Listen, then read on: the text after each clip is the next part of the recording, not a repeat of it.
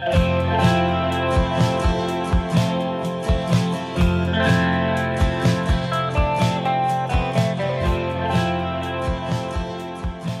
so hello, Michael. How are you today?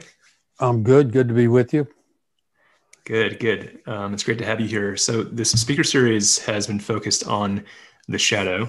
And just for anyone who's joining us who might be unfamiliar with the concept, how would you describe the shadow in your own terms?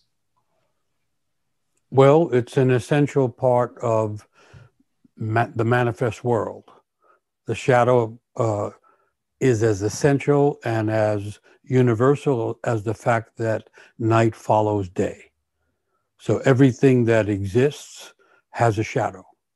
And so, in psychological terms, I guess you would call that the archetypal shadow. I think that's what Jung called it. So if you if you go at it through psychology, you get um, probably the companion would be the archetype of the deep self, which is like the universal, all-knowing uh, self, the connection to the origins of life and the connection to the divine, and then the sh- then that has to have a shadow, and so that's the archetypal shadow. In um, religions and in uh, literature, um, I, I, guess you would see it as the devil um, or as the perennial bad person. Uh, going back to psychology, uh, because each person has a persona, each person has a shadow. And so, what intrigues me most about shadow is how wherever you have power, you have the shadow of power. Wherever you have ideals, you have the shadow of those ideals and then and and then making that psychological uh, a child has to grow up within a family which has its own ethics and its own imagination i guess or or in a community or society. And so certain things about the child will be not acceptable to the parents or to the community. And so those things get repressed and they become the shadow of that person and then, so that happens early on in life. And then when it comes to being a youth, a young person, uh, that's usually when there is some manifestation of a person's shadow. Um, that, you know, they say that youth take risks because they think they're immortal, but that immortality has a shadow. And so, uh, to be during youth, people will often do things that otherwise would be considered dangerous or destructive. And so uh, the shadow is an active part of each individual, it's an active part of culture. And so here in American society at this time, the shadow is on display 24 7. Uh, it, the shadow exists in um, in bigotry and racism, and so now, like Black Lives Matter and the struggle, the new struggle for civil rights again, uh, are really struggles against the shadow of a white um, culture, but also of the pretension and the ideals of the culture. So as soon as you say we're a free society, you have a shadow of that society. And then maybe to cap it off, um, psychological growth uh, involves facing and integrating one's shadow. So, in order to grow as a person, in order to grow as a community or as a nation, uh, aspects of the shadow have to be faced. That's some of the ideas around it. Thank you, Michael. What is the relationship between mythology and the shadow, and how do you believe that mythology can work as a vehicle for us to understand and integrate shadow material? So, um, what is hard to understand and what even psychology can fail to express is expressed in mythology. I mean, in the modern world, myth has, has now a shadow existence because people think myth means something false, whereas originally myth meant emergent truth. So the shadow of myth is now what most people know. Um, myth basically means stories, but it also often means creation stories. And so uh, when it comes to creation, um, the shadow of creation is disorder or chaos. And so in myth, you always have the shadow side being shown. You always have uh, th- the issues of good and bad. Uh, and so myth is uh, like a place where you can see it in a narrative form and you can study it and even enter it in a way that's different from dealing with one's own the shadow of one's own ego or even the shadow of one's own society because it gets to back to the archetypal shadow. I don't know if that helps but myths are of course a series of lies that reveal the truth. That's a way to understand myth. It's never factually true. It's not trying to be. It's about the deeper truths. And so the all the great old myths have big shadow figures in them. And that's the way we can intuit about our own shadow. Can you speak a little more about these characters of mythology or these stories of mythology that explore myth very saliently for us? I know you mentioned the devil, but what are like some prominent some shadow myths? Some prominent shadow myths or prominent shadow characters yeah, from mythology? I guess I don't think them think of them so much as shadow myths, uh, but it's there. Um, so that, um, for instance, go to ancient India, and so what you have at the beginning is, is let's say, uh, Vishnu is, is dreams up the world. Vishnu is the god who dreams up the whole thing, and part of the dream of the world that Vishnu has involves the appearance of Brahma. Brahma is like Vishnu dreams it up, and Brahma is like the active creator. Uh, and Brahma av- arrives carrying the Vedas, the ancient books of knowledge, and he shows it to Vishnu. Vishnu is taken by visions and dreams all the time. He starts reading the Vedas and falls into a visionary state, and he drops the Vedas. And where do they fall? They fall into eternal darkness, with this the shadow of the dream of the world that he just had. And so then Brahma says, You dropped him, you got to go get him. So Vishnu turns himself into a fish and descends into the dark eternal waters from which we get creation came. And when he gets down there, there are the Vedas. But before he can get to the Vedas, there's a demon. And so then Vishnu has to struggle with the demon to get the Vedas, the books of knowledge, back. So there's the metaphor right there. There's knowledge hidden inside each person. There's the inner book of wisdom that was the inheritance of each soul coming into the world. And it's ours, it's in us. The thing that people are seeking outside is, is hidden within. But in order to get there, we have to descend into the darkness, which is the shadow area, and there will be some kind of a demon that has to be dealt with in order to get to the wisdom that's at the bottom of the darkness. And there's one story from India do you believe that rituals um, and rites of passage are born from these mythological stories almost as like an embodiment or an enactment of this uh, kind of uh, wisdom that comes from the psyche? And if you believe that's so are there any particular myths or story that really uh, showcase that sense of ritual and rites of passage for us as a as a community so yes, I think there's a, a, dynamic relationship between myth and ritual. In in some societies or cultures, traditional cultures, you can actually see that the ritual is a myth acted out. Sometimes you'll see it that cohesively handled, but mostly there, there's just relationships between the rituals and the myth. Um, but there is a way in which the ritual is the acting of the mythic understanding. And so modern people suffer tremendously from a lack of meaningful rituals. The reason people can't come together when they disagree is because there's not a meaningful ritual that says, bring your disagreement and we're still going to be together. Um, but the one that's really critical is the lack of a rite of passage from childhood into the rest of one's life, the youthful rite of passage. And so to connect it to the subject, um, the rite of passage of youth would involve an exposure to the shadow. It would involve a descent into one's own darkness, and it would involve revealing both the gifts of the person and the wounds of the person. And the wounds are the place where the demonic energies reside. And so when we lack the rite of passage, we lose this kind of conscious interaction with our own shadows and our own wounds. And then what happens in culture is you get, instead of a proper initiation, a revelatory one. I've, I've done a lot of work with young people in the streets with gang kids and homeless kids. And what happens when you don't have the initiation process, you get gangs, which are like the shadow of initiation. I don't know if that's helpful. This stuff, because it's archetypal, it's there. It doesn't matter what modern ideas are, it's there. It's part of life, just the way night follows day.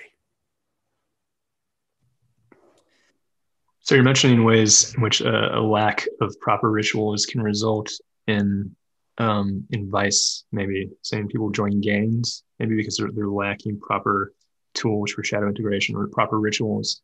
Um, what about people who are maybe more well off and aren't in danger of falling into a gang, let's say, but are lacking these rituals? How, how does that lack of proper ritual or proper shadow integration manifest in well, wealthy communities, let's say? Well, in lots of ways. Um, the majority of people that rule the culture right now are from wealthy backgrounds and from uh, prestigious schools often. They are part of the elite and they are acting out the shadow of the elite. It's literally what's happening to the Republican Party, I would say. It has become like a shadow or uh, aimed party. It's living out the shadow of the culture. Uh, and I'm not trying to leave, get them off the hook by that. I'm just trying to point its relationship to a collective psychological shadow. Uh, but when we were working with, uh, doing a lot of work with gangs back when you could work with people, you know, being physically present, um, we would bring uh, young people from um, wealthy communities into the same retreat with gang members. And, and what we found was and it's not always the case, but it was an interesting thing that the the kids coming from the street and and the, and the kids coming from the barrio and from the hood are on fire. They're in like caught up in a red fog of of fire because they're really abandoned by the culture. The kids coming in from the for better lack of a better phrase, the white culture with at, the educated level, uh, we're in a white fog they were in a um, like a, almost a passivity by relationship to the kids coming from the street. And so we started to see it as two different fogs, the fog of intensity and violence and, and, and, and heat, and the fog of alienation and distance and depression. And so that's one way it can work.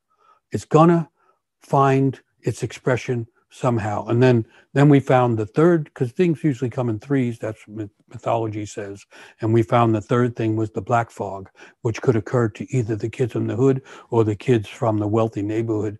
And that was the suicidal, dark uh, fog that comes in like, like a big black shadow when someone feels they're not worth anything inside. Michael, do you have any thoughts on the loss of mythology in the current day, uh, whether that's through religious traditions or cultural traditions, and you know what is the the consequences of us not having that mythological undercurrent to ground us in life? Well, it's it's one of the biggest undermining influences in, in modern life, as far as I'm concerned. So, like we, our podcast is called Living Myth, and and the point is to say we are living in myth with myth. It doesn't matter if people know it or not, and uh, it's there.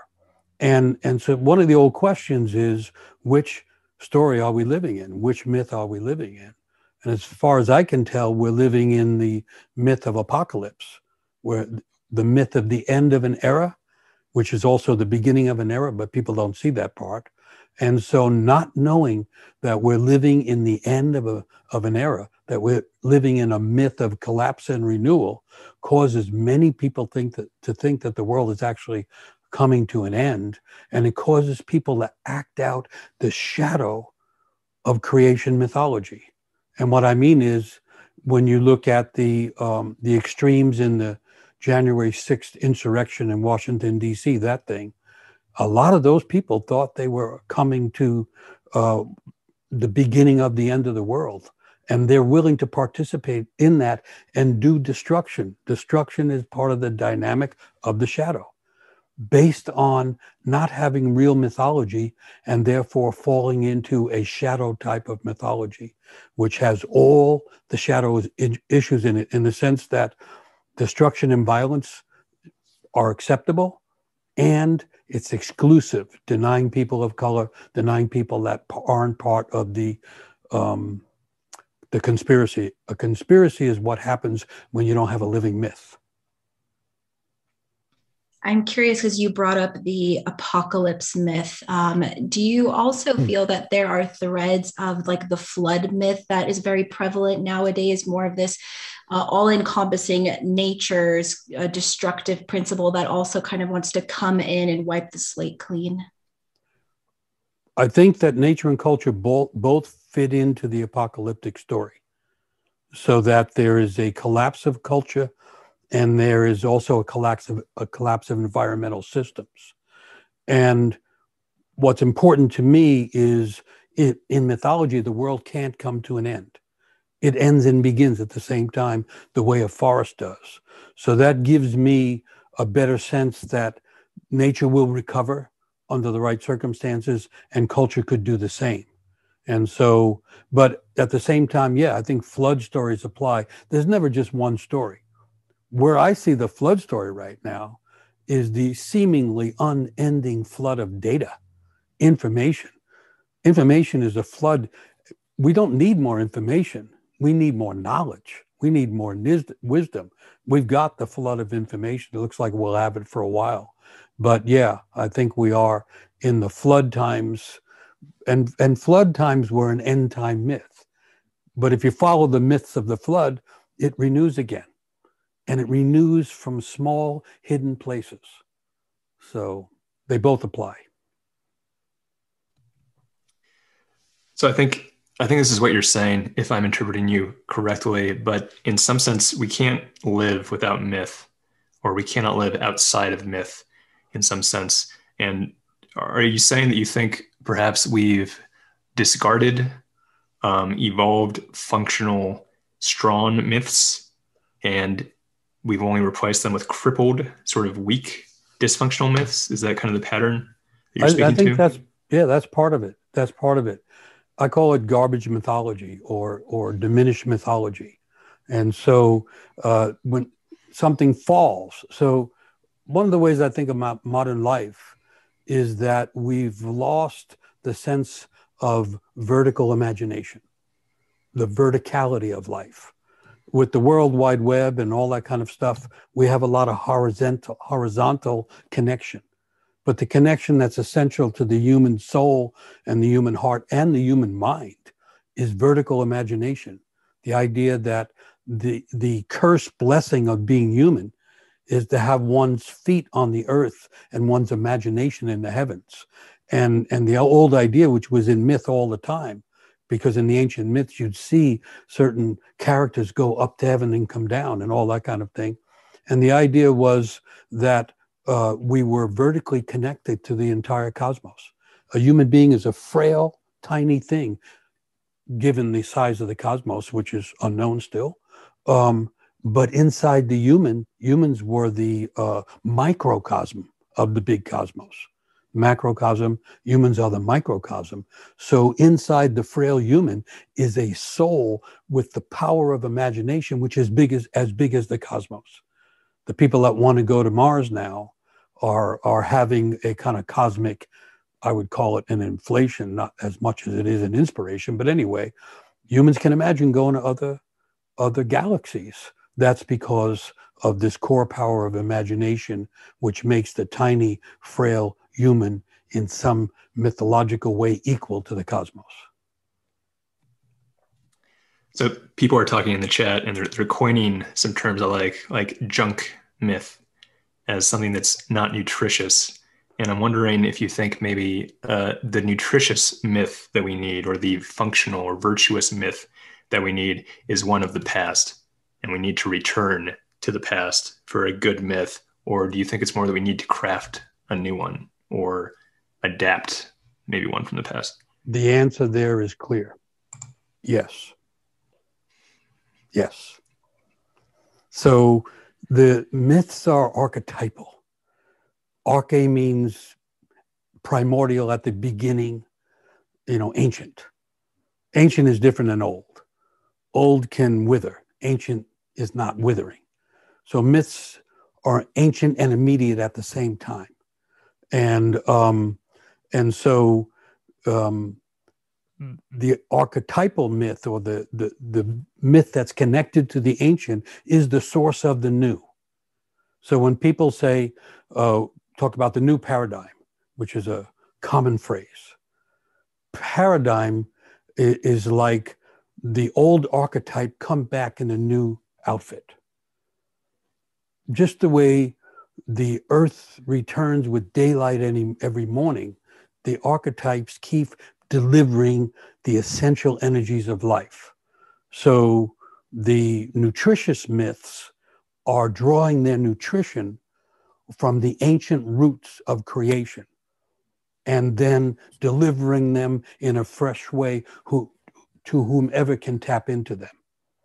Um, but what's happened is people lost the idea, just the way people lost the idea of rituals and particularly initiation rites.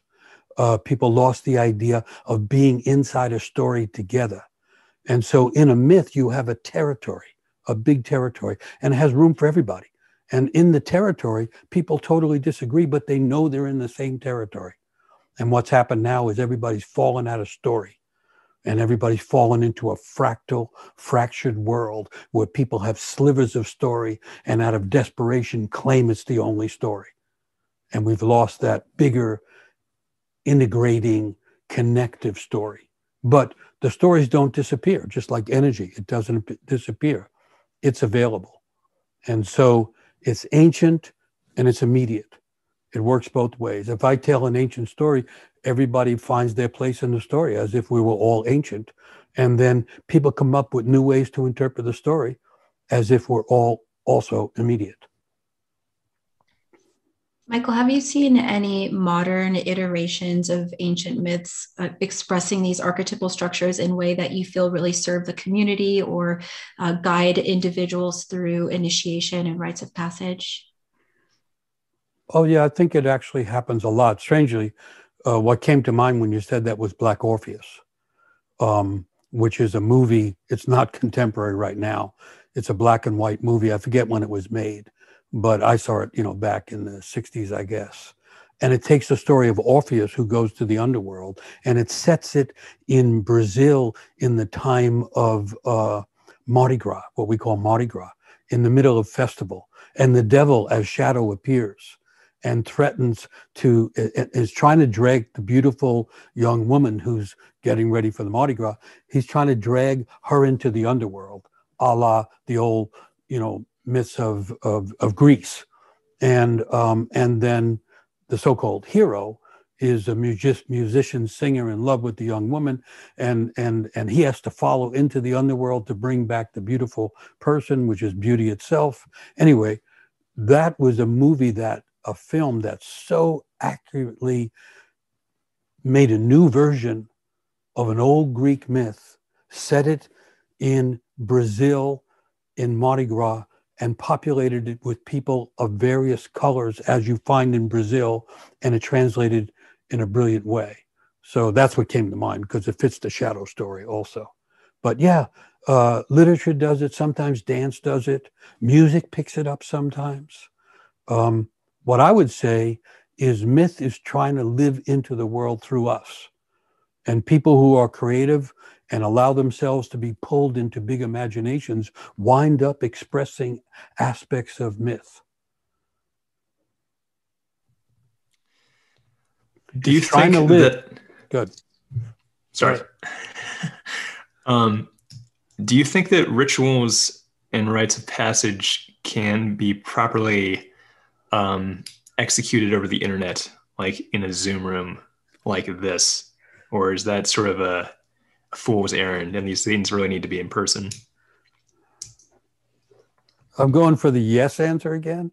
Uh, so, uh, um, before the solstice a few months ago in December, we, we do typically mosaic. We do a a, a public uh, solstice ritual, winter ritual at solstice time, Um, and we really wanted to do it, but we couldn't bring people together. It would be like a, a death ritual if we did. And so we, after faltering and stumbling, uh, we did it online.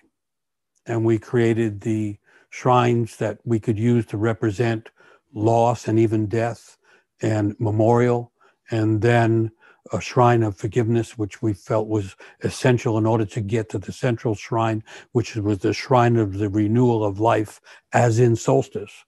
We did it online and totally worried about it and somewhat skeptical about it. And I would have to say, based on our experience making it and, and doing it and feedback and the fact that thousands of people showed up online, that it actually works. It worked. It's different there's a lot of things you find out that are different about it. Like when when we do ritual, we're trying to do something that's very ancient, which is to say, uh, you don't actually know everything that's going to happen. And things happen that no one foresaw because, like in Africa, they call it luring spirit into the moment. And so you have to keep it open, which means it's not all fixed. Most people's experience of ritual is really solemn Protestant um, ceremony. Ritual is open to the unknown. That's the whole nature of it. And so um, that was harder to do online, although it did happen.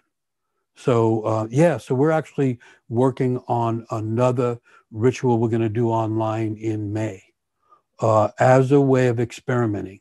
And I think one of the ideas inside there is that when it comes to essential things like myth and ritual, you can't you can't destroy them. They can find their ways even into a Zoom room. Thank you, Michael. So we're going to transition to audience Q&A. Um, so if everyone would like to turn their camera back on, let there be light here at the STOA. And just FYI, we probably won't get through all the questions depending on how many there are, and we're not going to go in order necessarily, but we're going to start off with Duncan. Your question got upvoted a couple times. Do you want to unmute yourself? Hi there. Uh, yeah. So the question that kind of came to my mind is that it seems that in the absence of having myths or rituals, that a lot of the ways people's shadow are coming forward to go fight other people's shadows, and and then this is creating a cycle of then fighting back against each other's shadows back and forth.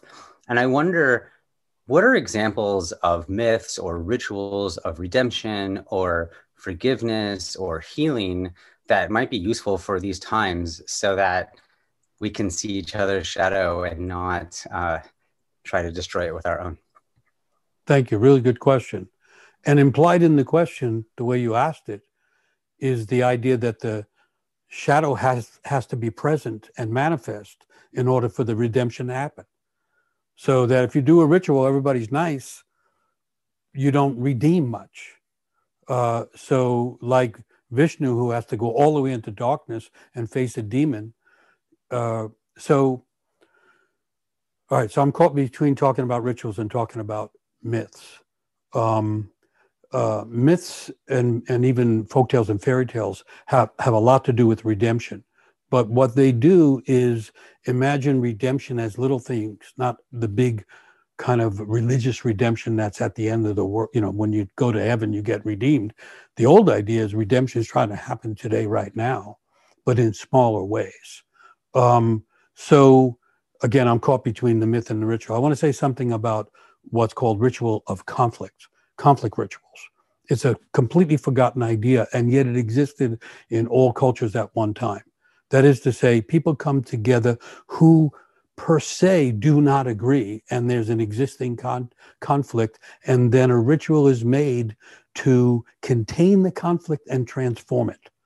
And we've been working with that for 35 years not in big public ways because it's very hard to do in big public ways.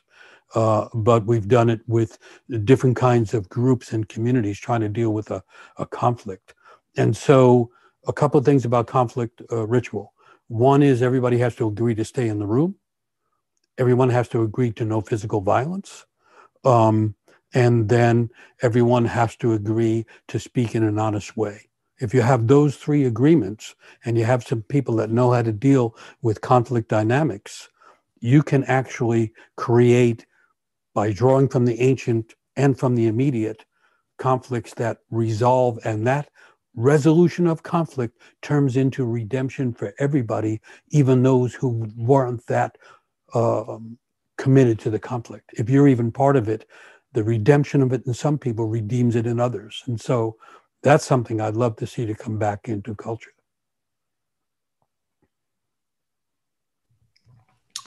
Uh, we're going to go to Janice, if you'd like to unmute yourself. Mm.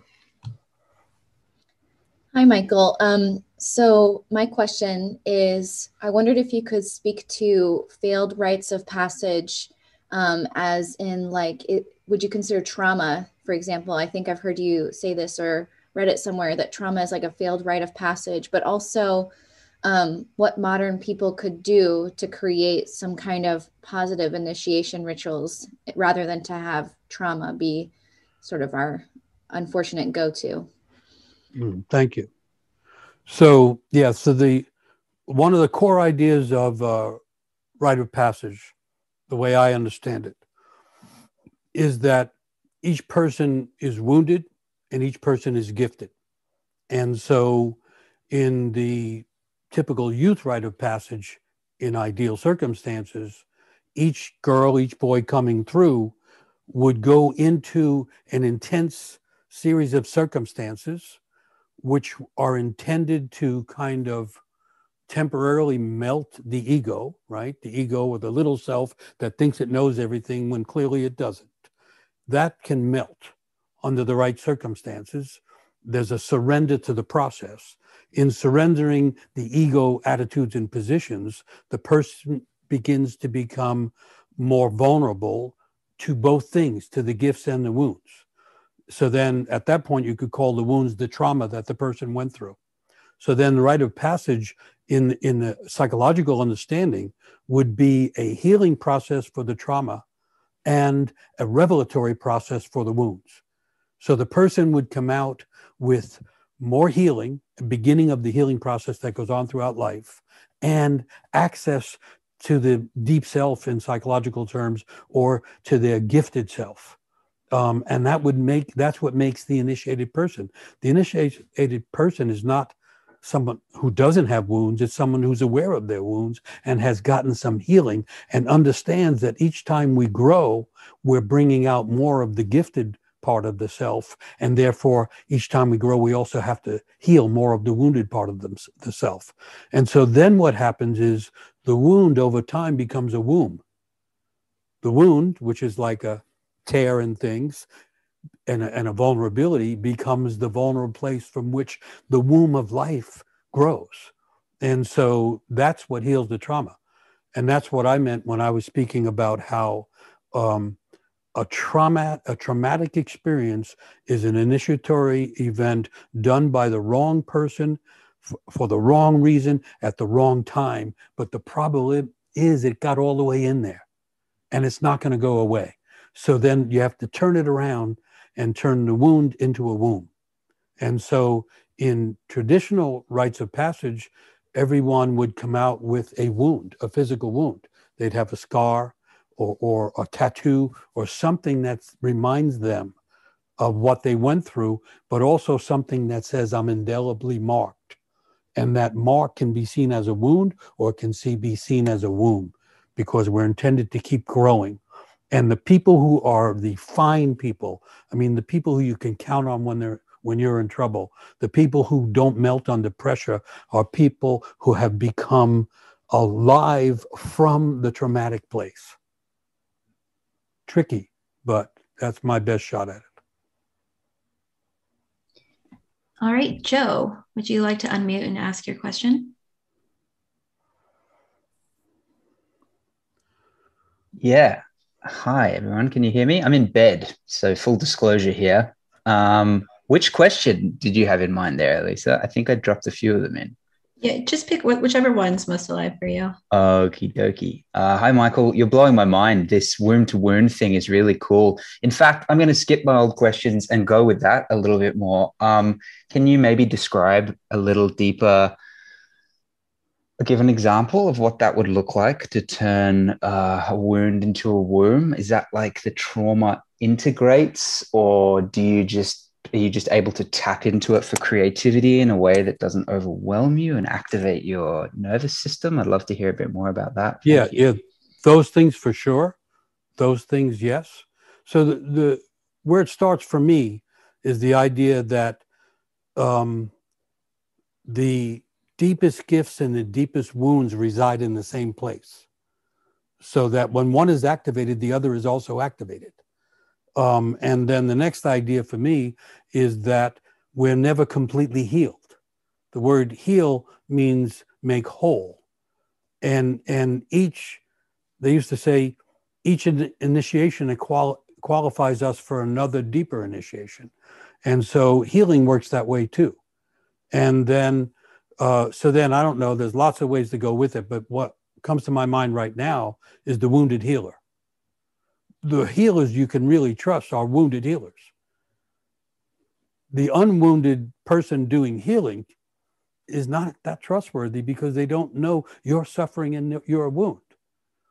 And healing happens between the healer and the person who's injured.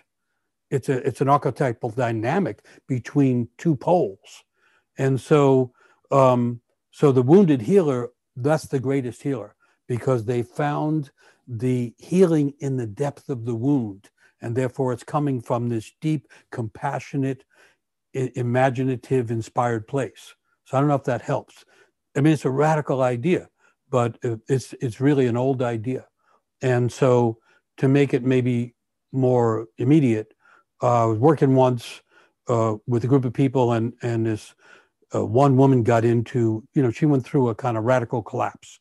She fell into her wound, and her womb was like really vitriolic anger at everyone in her family because uh, she had wound up, she was in her 50s and she had spent her life taking care of her mother as she aged and her father. And then her sister got sick and she was just in a kind of a rage about the loss of her own life. And as we stayed with her, you know, letting getting that rage out, and after that came a whole bunch of sorrow and grief about lost years, given away to other people. And we went through that. And at, at the bottom, what we she finally said, I I said, Well, what, what do you do for a living anyway? She said, I'm a nurse. And it was like, it was like when we went down through how people had made her do healing for them, she chose healing for herself as a occupation and when we got all the way down through the wounded areas we got to the fact that her natural gift was healing and being a nurse and it just had been mishandled by everybody in her family and herself and all of a sudden the very wound that she had been just wailing about became the womb where her archetypal nursed energy was now waiting to be renewed. I don't know if that helps.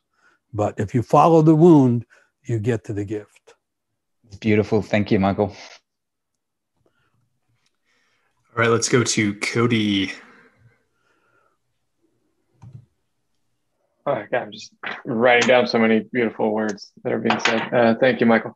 Um, I, um, you said something earlier with a resounding yes that yes, we've got to go to the past for the myth. Like that's where they are, and I, and I and I really love that. And I've heard you, you know, in other podcasts, you know, speak of some of the myths that you've learned in your, um, you know, from different cultures over over the time. And I agree so much with this. You know, as I've looked into the past, and like, I, you know, I was interested in Buddhism, and then I look into it further and deeper, and I'm like, oh, Bon was before then. Oh, Bon has a, a lineage of eighteen thousand years, and the further we go back, we realize, oh, we know nothing we know nothing. There's so much older and so much deeper and wiser. And um, so my the question is, is you know, in your in your um, you know explorations and, just studying myths, what what is one of those oldest myths that you found that that, that we need to be remembering, especially now? Thank you. Um, I go to creation myths right now. So, just to put psychology and mythology back together, Carl Jung one of the greatest psychologists, certainly of the modern world. Uh, shamans and all kinds of people were the great psychologists of the ancient world. But uh, Jung said he was the fir- first one that I found to call apocalypse an archetype. He said this is an archetypal dynamic that has happened throughout the ages. So that was really smart. Um, and then he he also said that it's returning now and what the archetype is trying to do the archetypal energy is trying to do is awaken the deep self in each person. And by deep self he took the idea of the deep self from asian ancient asian myths. That's where he got it from. And the idea that there's this deep knowing part of us and that that is the part that is capable of reacting to the world falling apart. And even from an archetypal point of view, archetypes have aim, they have intention. And from an archetypal point of view, you could say the falling apart of the world is aiming to awakening this deep self that you were calling that ancient, ancient uh, part of us that is our inheritance.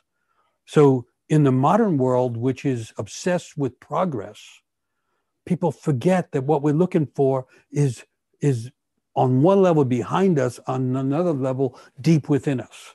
That's what the ancient is. The, the modern human may not know it, but they are a production of the ancient archetypal energies, and every person inherits uh, the, the treasury uh, of the human soul. And so the reason we can find an old myth and be moved by it is because the ancient is in us. Um, and so I go back to creation myths. And, and I'll say one more thing about that. Cr- the creation of the world is ongoing. It didn't happen there, and now we're in the aftermath. It's happening all the time. Uh, it happens in nature. You can see it all the time. The big trees fall down and they begin to rot into the earth, and the new forest comes from the collapse of the previous forest. That's the nature of the world life, death, renewal. Um, and the creation myths show that the best. The other thing about creation myths is that um, when creation happens, the shadow of disorder occurs. So, in order to understand the shadow of the disorder of the world right now, the creation myth is helpful. And in order to understand creating the creation myth, myth is helpful. Every time someone creates something, they are participating in the creation myth. It's, it's again, people don't know because people think art is intended for a gallery, which is fine. That way it gets seen. But the making of art is participating in creation in this moment. And so part of living at this time, I'm kind of modifying Jung, would be that we're being called to participate in creation. And each person has a capacity to create something. And every time someone creates something, they're adding presence and meaning to the world. And that's a really important job right now. And it doesn't matter which ancient tradition you want to go to, when you get far back enough, they all work. All right, next question. Tal, do you want to unmute yourself? Sure. Um, hey, Michael, thanks so much for sharing so much wisdom. Um, I saw you speak a few years ago and you talked about uh, the genius myth versus the hero's journey. And I was wondering if you could talk more about the shadow of the hero's journey, because I feel like that's such a obsession in our culture, both for personal development and in our pop kind of culture. And uh, yeah, I kind of would love a refresher on that. Thank you. Yeah. Um, I mean, the hero's myth's a great myth, but like you said, it has a shadow. And so now, what's happened is become a diminished but popular idea. And it tends to be over um, involved with dominance and muscularity and power. It tends to be over masculine. Uh, and it tends to be more too intensely connected to the outer world um, so that you get people wanting to act out the hero or thinking that the uh, intention of the myth is to do something in the outer world. So that's one issue I have with it. The other side of it is um, the shadow of the hero is violence. And you see that in video games, for instance, where you have a real intense flood and flow of violence often in the idea of some heroic battle. And so uh, it seems to me it has become overblown and misguided. Um, and so I wrote a book called The Genius Myth, where I was trying to look, I was trying to find a way to talk about something, something that was more universal and egalitarian than the hero, less masculine, less dependent on power and dominance. And so I took the idea of genius, which is an old Latin word, which means the spirit that's already there. Each person comes into the world with a genius spirit. Each person, therefore, has some genius. Um, and that means any person, girl, boy, anywhere on the spectrum of gender, anywhere uh, on the social spectrums, all that kind of stuff. Everyone has some genius. Genius is connected to the gifts of a person and their natural spirit for life. And you don't have to go out and get it and prove something because it comes into the world with everyone. Therefore, we look for it inside. So it works for introverts as well as extroverts. It, it I try to find something that's more universal and unique at the same time because each person's genius is different. And then I try to connect that to the problem of the world. There is no heroic move that's going to save the world. I would say heroics has partly damaged the world now. Um, heroics is part of the damage in the world. So, no single idea, no single system of belief, n- no one thing is going to save the world. There's too much damage already but a whole bunch of diverse geniuses waking up and taking on the issue that's closest to them, closest to their heart and soul, that could begin to change things. And so that's my kind of distinction between the two. And then in a more petty way, I took exception uh, to Joseph Campbell saying that the genius myth is the monomyth and all myths come from that. And I thought that was mythologically incorrect that myth by its nature, like nature itself, is diverse. There is no one story. It's a multiplicity as soon as it starts to manifest. So that, that's where I was coming from. Like the background of uh, you're, you're really in the waves there is compelling. I don't know how you stay afloat. Thanks so much. Appreciate that. Uh, Rhea, do you want to ask a question? Sure. Um, Michael, thanks for being here. Every time I listen to you, I just feel like I'm coming up for a breath of a breath of fresh air, and uh, it's always good to hear your wisdom. And I was curious. Um, earlier, you said that we now live in a culture that values information um, over wisdom and knowledge. And so I'm just curious how do we support the emergence of a culture that values knowledge and wisdom over information? And do you believe that if more of us were tuned into that heart space of our own knowledge and wisdom, it would help lighten our collective shadow? Yeah. Well, to the last part, yes. Um, wisdom, interestingly enough, one of the ancient Greek words for wisdom would translate as uh, dark knowledge. So, wisdom is not simply having the bright light, it's actually knowing both light and darkness. It's knowing both brightness and the shadow of it. So, wisdom understands uh, the shadow and, and, and the darkness of things. Um, the problem with wisdom um, is that there is a suffering involved. There's a submission involved and there's a suffering involved. And so it's it seems untowards or even unpleasant to realize that um, I'm going to have to submit to something and I'm going to have to, in a sense, sacrifice to get wisdom. And so maybe that's the word I'm after. Um, one reason I think you know, information is easy, it flows. Data is endless. That's what I think has been unleashed in the age of data. Um, whereas uh, wisdom is something that has to be worked for and I think actually suffered for. Um, so I think it's a challenge to the contemporary world where people don't realize that some of the most important things require sacrifice. Now, sacrifice is different than hurting oneself, or it doesn't have to be a big thing. The word sacrifice from the Latin sacrifice, it means to make it sacred. And so um, there's very little sacred I can find in data. Um, knowledge begins to be the area where the sacred can show up. Um, but I don't know what else to say about it except that it requires some kind of self sacrifice to stay with something long enough that the wisdom of it begins to uh, to appear.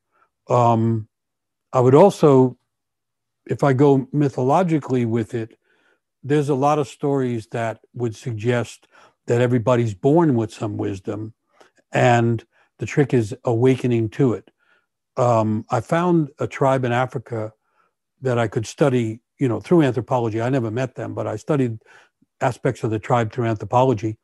And I found this amazing little paragraph where someone in the tribe, one of the leaders, was saying, when we initiate young people, we're trying to awaken the, the wisdom in them.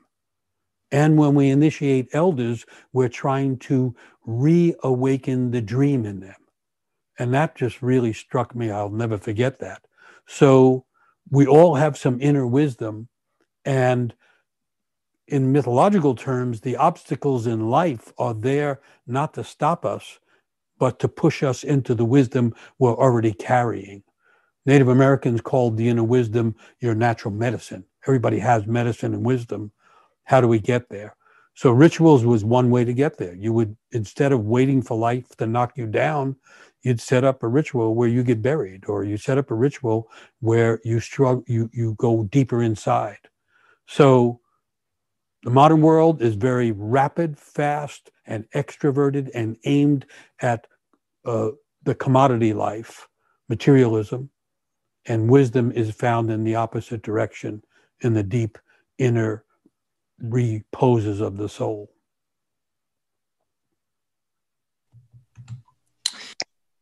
All right, Michael, we're kind of approaching the end of the hour. Do you have any closing thoughts you'd like to leave us with, or any uh, work you're doing soon that you'd like to tell us about? So, the uh, reverse order, the work doing soon, we're starting a new series in a couple of weeks uh, called Personal Myth, where I'm going to do two evenings on the story that everybody brings to the world that's trying to live through us out into the world, which is our way of contributing to the world. And then we're going to do an online workshop going deeper into birth stories and unfinished initiations about personal myth. And so that's that's what's coming up. Uh, a thought was hanging on after one of the questions. Um, every act, every creative act, everything we call creativity, repeats creation in other words, when a person makes something, it, it's it's adding something new to the world. To me, that's one of the most powerful things to think about. If a person can find the path of their life, like early on, I got connected to story and, and, and myth, actually, even though I didn't understand it. And so then eventually I learned in my own clumsy way to work with myth. And by working with it, I take something like a creation myth that's thousands of years old, and I actually add something to it that makes it fit back into this world. And that's considered contributing to creation ongoing. But that happens with someone making uh, ceramic uh, pots and things. That happens with anybody doing meaningful work. They are not simply being creative, they're reenacting creation. That's what I mean by living myth. Creation comes present through the creative acts of people. That's maybe the thing that was hanging over from the earlier question. And we're living in a time when we are being called to act out that which we are capable of contributing to creation. This is the time to live one's calling. This is the time to take the risk of being fully alive in order to add presence to the world that's in such great disorder and struggle.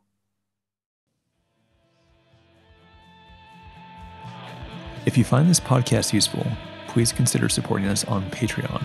Go to patreon.com slash golden shadow org. If you'd like to keep up to date with our projects, attend one of our live events, or work one on one with myself or Aaron, head to www.goldenshadow.org. Thanks for listening. See you later.